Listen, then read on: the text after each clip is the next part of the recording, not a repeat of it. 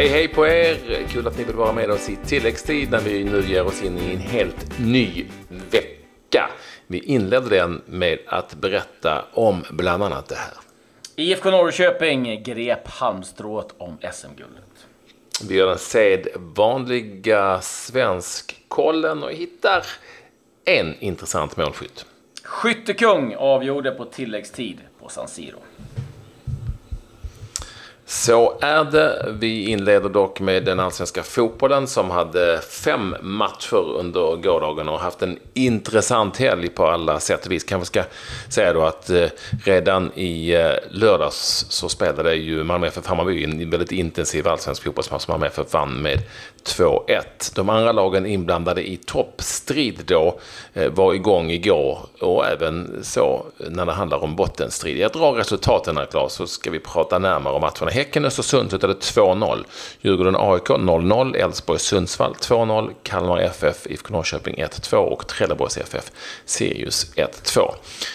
Tilldrog sig mest intresse kring Stockholms derby givetvis. Det är på Tele2 mellan Djurgården och AIK som alltså blev mållöst och som jag såg hela kan ha varit det mest menlösa 08 derby på väldigt många år, i varje fall mellan Djurgården och AIK om jag ska röna ut efter dem jag har sett. För här var det väldigt försiktigt.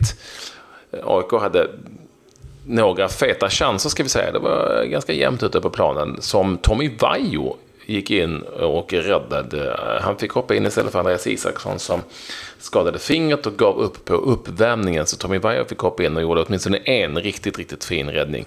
Djurgården hade också några riktigt bra chanser, men det var inte många och det var ett AIK som på slutet, precis som mot Örebro, liksom på något vis bara avvaktade och hämtade in sin poäng. Det handlar ju väldigt mycket om för AIK om att inte riskera att tappa för mycket här när det bara är 4 omgångar kvar. Så ett segt Stockholmsderby. Det var inte speciellt mycket lustigare i Kalmar där IFK Norrköping kom ut på Guldfågeln Arena med huvudet under armen och gjorde sin i särklass sämsta halvlek den här säsongen, den första.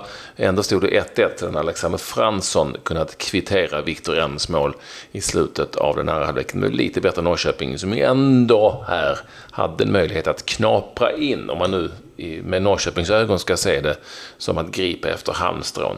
Och det gjorde de också, knaprade in lite på AIK. Det skiljer nu 6 poäng till AIK som ju har, vilket då folk påpekar, alltså AIK har Malmö FF i nästa omgång på Friends Arena och Östersund på bortaplan i nästa. Det är rätt tuffa matcher, men det har Norrköping också, åtminstone det i slutskedet av sitt program. Malmö FF jagar nu vidare på Hammarby och Häcken, och Paulinho framförallt är också med där i kampen om Europaplatserna som blir riktigt, riktigt intensiv. Fantastiska mål av Paulinho igen. Fantastiska mål. Och de bägge mot Östersund. Och han är på 19 mål och kommer vinna den allsvenska skytteligan. Och faktiskt, Claes, sägs det, planerar nu att bli svensk medborgare. Och det kanske är ganska snart. Ja, det har ju ryktats om det ganska länge. Att han är lite sugen på det. Och så som det ser ut på anfallssidan för svensk landslagsfotboll så vore det väl ett alldeles utmärkt tillskott att få testa med Paulinho, som inte bara är en målskytt utan besitter ju en hel del andra kvaliteter också. Kan vi säga det också att Sirius tog 3 viktiga poäng när vi segrade Trelleborg på bortaplan med 2-1. Där var det Lundholm som gjorde 1-0, sen var det självmål Eisvold och kunde till slut Filip Haglund sätta in segermålet. Jag ska nämna det ifrån derbyt. Det var 2 saker som jag fångade upp därifrån. Dels att det nu är definitivt att Jonas Olsson lämnar Djurgården efter säsongen. Inte klart om han fortsätter att spela eller inte, men att det fanns varken intresse från hans del eller Djurgårdens del att förlänga. Och sen så får jag nog faktiskt ta och hålla med Alexander Milosevic och så att nu får Sverige snart ta ett beslut om vad man vill med sin fotboll och vad det gäller underlag. För att det här eviga hattandet mellan gräs och konstgräs, jag hörde Billborn, nu tror jag liksom att det kanske lite tog sitt sammanhang, men tyckte att det var svårt att spela på gräs. Då känner man lite att det kanske inte... Men det var taget i sitt sammanhang. Jag vet, ja. var det. Jag lyssnade på den intervjun när det handlade mer om att de såklart är bättre rustade på konstgräs än vanligt gräs. Så det var lite taget i sitt sammanhang. Men det kommer ju krävas väldigt mycket om Sverige ska välja den franska modellen. Det vill säga att man i högsta ligan inte längre då får spela på konstgräs. Herregud, då, det är ganska många som får byta underlag på många arenor. Jag tror inte det är möjligt ekonomiskt. Eftersom klubbarna inte äger sina arenor själva, de gör ju inte det. Nej, men det är, jag tror att det är, för jag vet att det är förbjudet i England i alla proffsligor. Ja, men i England har de ju inte haft det riktigt, alltså de hade ju det på 80-talet, men då, i Frankrike hade de ju några lag som spelade på konstgräs. Ja, de hade 3 stycken, men det har varit uppe på tapeten i England också, det ska jag veta, att flera av League 1-klubbar och League 2-klubbar har eftersökt även del i Championship. Men i och med att Premier League har tvärstängt och så även Championship att det blir för dyrt och vi ska byta. Och då klubbar man igenom att det är förbjudet i proffsserien. Det är okej i FA Cup-matcher, vissa runder, men därmed är det stopp. Jag tror också att det är förbjudet i Tyskland. Men ja, jag vet att Holland är en del konstgräs, men jag tror att det är någonting man ska fundera på i varje fall med mer och mer och titta på hybrid. Jag vet att det är kostnader, men jag tror också att vi har en risk att hamna lite på bakhasorna. 10 av 16 lag i dagens allsvenskan spelar på konstgräs hemma. 10 för mycket om du frågar mig. Men nu skiter vi det. Sen måste jag säga 315 åskådare Dalkurd Örebro. Ja, det var ändå inte sämst. Tyvärr, de hade 200 i någon match. Ja, nej, det är ju hemskt. Nej, det är för jävligt. Det är ovärdigt. Det är verkligen ovärdigt. Ska vi säga att Trelleborgs FF fick spiken i kistan. Det är 6 poäng för Trelleborgs FF upp till kvalplats och Dalkurd och 4 matcher kvar att spela, och de har inte vunnit på evigheter, så att det lär nog vara kört där för TFF. Och att vi idag har ångestmatchen med stort å som är Åke. Ja. Brommapojkarna i IFK Göteborg. Ha, hur var mig? Dalkurd vann sin match också. Så ser det ut att den kan bli jobbig. Ja, den kan bli riktigt jobbig, och ja, det är flera lag som riskerar spel i Superettan, så vi får väl glida över lite på de resultaten där. Och det mest intressanta, det var ju AFC Eskilstuna mot Falkenberg. Hade Falkenberg vunnit så hade det varit klart då med Helsingborg, men Eskilstuna vann med 1-0, så det lever. Brage beseger också Jönköpings Södra med 3-2, och innebär att Jönköpings Södra ligger nu då på kvalplats. Ska vi blicka utåt lite grann, och vi kan väl börja kanske i Premier League, där det var riktigt livat på Stamford Bridge i lördags. Ni har givetvis läst om det, men när Ross Barkley kvitterade på tilläggstid, ja, då sprang Marco Gianni fram och firade framför Mourinho, och ja, då gick topplocket, han började jaga efter, men ja, sen, ja, det lugnade ner sig ganska snabbt, och han sa, jag har själv varit ung. Ja, det är klart att han blir nog påmind om när han själv sprang ut på No Camp och firade framför ansiktet på Barcelona-spelare när hans då Inter gick vidare. Värt att notera övrigt ifrån Premier League, det är att Cardiff tog sin första seger för säsongen, besegrade Fulham. Manchester City fortsätter att vara obesegrade, liksom Liverpool. City slog Burnley 5-0, Liverpool besegrade Huddersfield 1-0. Tottenham besegrade West Ham med 1-0. Jarmolenko, West Ham spelare, drog hälsenan och är borta i 6 månader, tror man. Newcastle sist i Premier League, fortfarande bara 2 inspelade poäng. I Spanien, upp och nervända La Liga, så konstaterar vi intressanta saker som har hänt i helgen. Först och främst Real Madrid, igen förlust. Levante vann i Madrid med 2-1. Och Lopetegui, som ju förmodligen tog sitt sämsta beslut någonsin när han lämnade spanska landslaget, eller bestämde sig för Real Madrid och fick lämna spanska landslaget, och nu kanske han får lämna det här. Mycket tyder på att han åker från det här jobbet nu, va?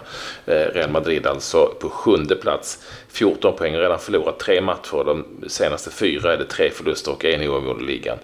Ja, de har faktiskt 5 raka totalt utan vinst. Och ja, det är Santiago Solari som har hand om andra laget, nämns som en potentiell ersättare. Conte är väl det mest omtalade namnet att ta vidare. Men han lever onekligen på lånad tid.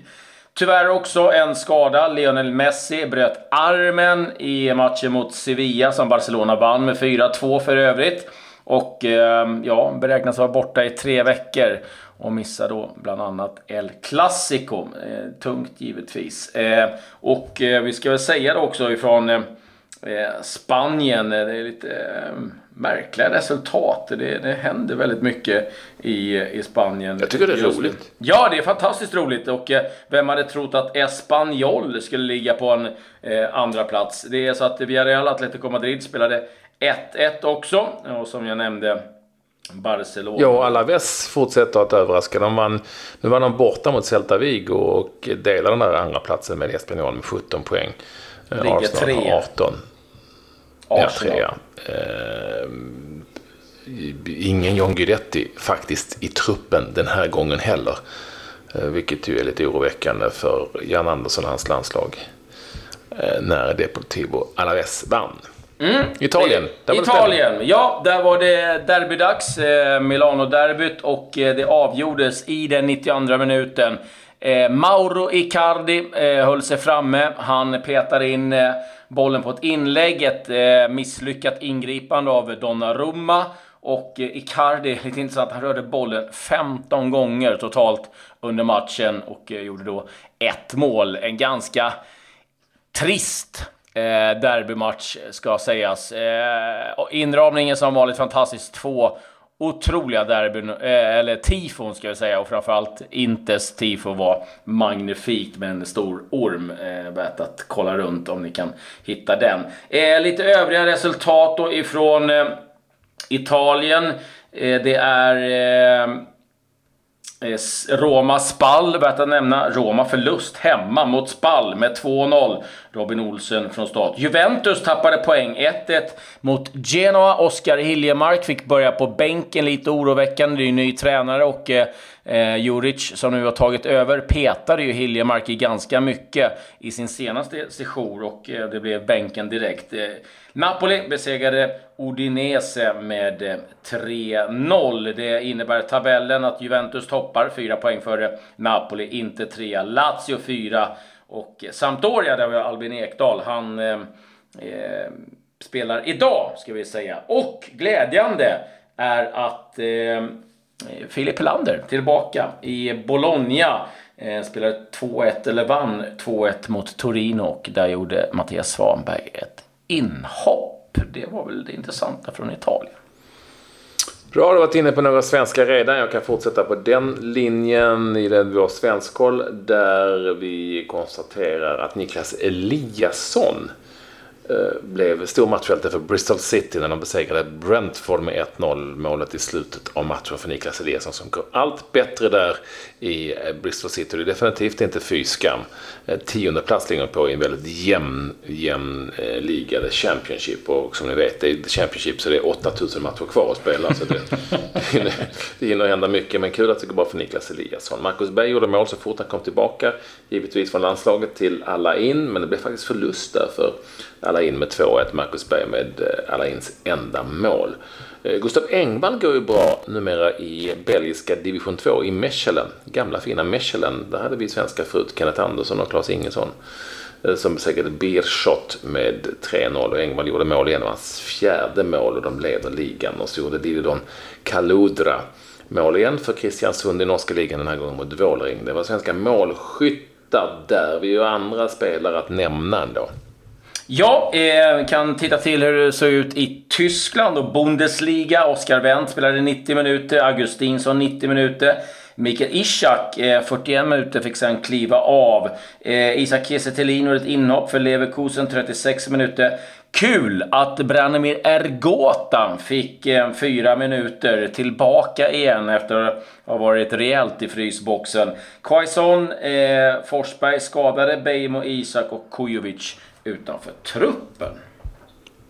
I Holland så spelar Kristoffer Petersson fram till 1 mål åtminstone. Han gjorde inget mål när Heracles vann mot Groningen med 4-1. Det går fortsatt ganska bra för Heracles. Sam Larsson från start igen för Feyenoord.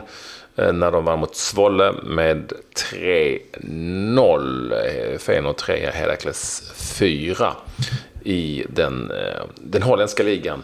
Vi vet att Pontus Wernbloom spelade ett hett derby där, Thessaloniki derby, som hans PAOK vann med 2-1, och han spelade hela matchen och det var jättemånga varningar som väntat, och ja, han fick en, han också givetvis, Wernbloom, det var väl låga odds på det, va?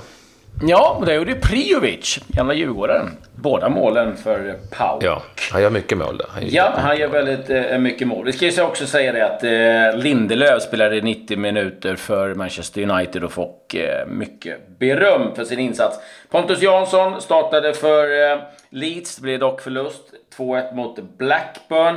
Emil Kraft och Saman Ghoddos hade ingen rolig dag. Mötte PSG, det brukar sluta med förlust, och mycket riktigt även en gång 5-0. Skrev siffrorna till. Om vi blickar ut mot Turkiet så spelar Mattias Bjärsmyr igen för Sivasspor. 0-0 mot Fenerbahçe. Fortsätter att spela bra där, Mattias Bjärsmyr. Grekland, Niklas Hult var med från start när Apollon besegrades för AIK Aten med 2-0. Sebastian Eriksson inte med i truppen, har inte hittat några uppgifter om vad som kan vara där. Så ska vi också nämna att Mikael Lustig startade när de slog Hips med 4-2. Marcus Rodén startade för Crotone, 2-1-seger mot Padova. Och i Ryssland, Viktor Claesson givetvis från start, men det blev förlust mot Grozny. Och Sebastian Holmén startade för Dynamo Moskva. Det var vad jag hade, tror jag. Alexander Gant spelar för start för Lugano. Lite som vanligt, de besegrade Sankt Gallen med 3-1 i den schweiziska ligan. Det finns säkert några svenskar vi har missat här, men det är ju som det kan vara på söndagar. Vi försöker hitta så mycket som möjligt som är av intresse, och kan inte nämna alla, både Norge och Danmark och så. Det finns ju många som har varit igång. Vi ska till exempel inte nämna att Tobias Sanna missade en straff för AGF mot Ålborg med 2-2. Eller rättare sagt missade. Rinne tog den, målvakten, som är svensk. Så var svensk kamp där. Så ja, han började missade, men ändå inte. Så kan vi avsluta med att säga att Cristiano Ronaldo, han gjorde ju mål i helgen igen. Det innebär att han har gjort 400 strutar i topp 5-ligorna. 311 stycken för Real, 84 för Manchester United och 5 för Juventus. Så att han vet fortfarande var målet är beläget, portugisen. Och med detta så säger vi väl ändå att det var ju vansinnigt kul att ni ville vara med oss som vanligt. Ja! Och mycket spännande att se fram emot. Ångestmatch i Allsvenskan och en riktig seriefinal i Damallsvenskan. Kan ha ett SM-guld att rapportera senare imorgon. Med det säger vi tack och hej. Adjö.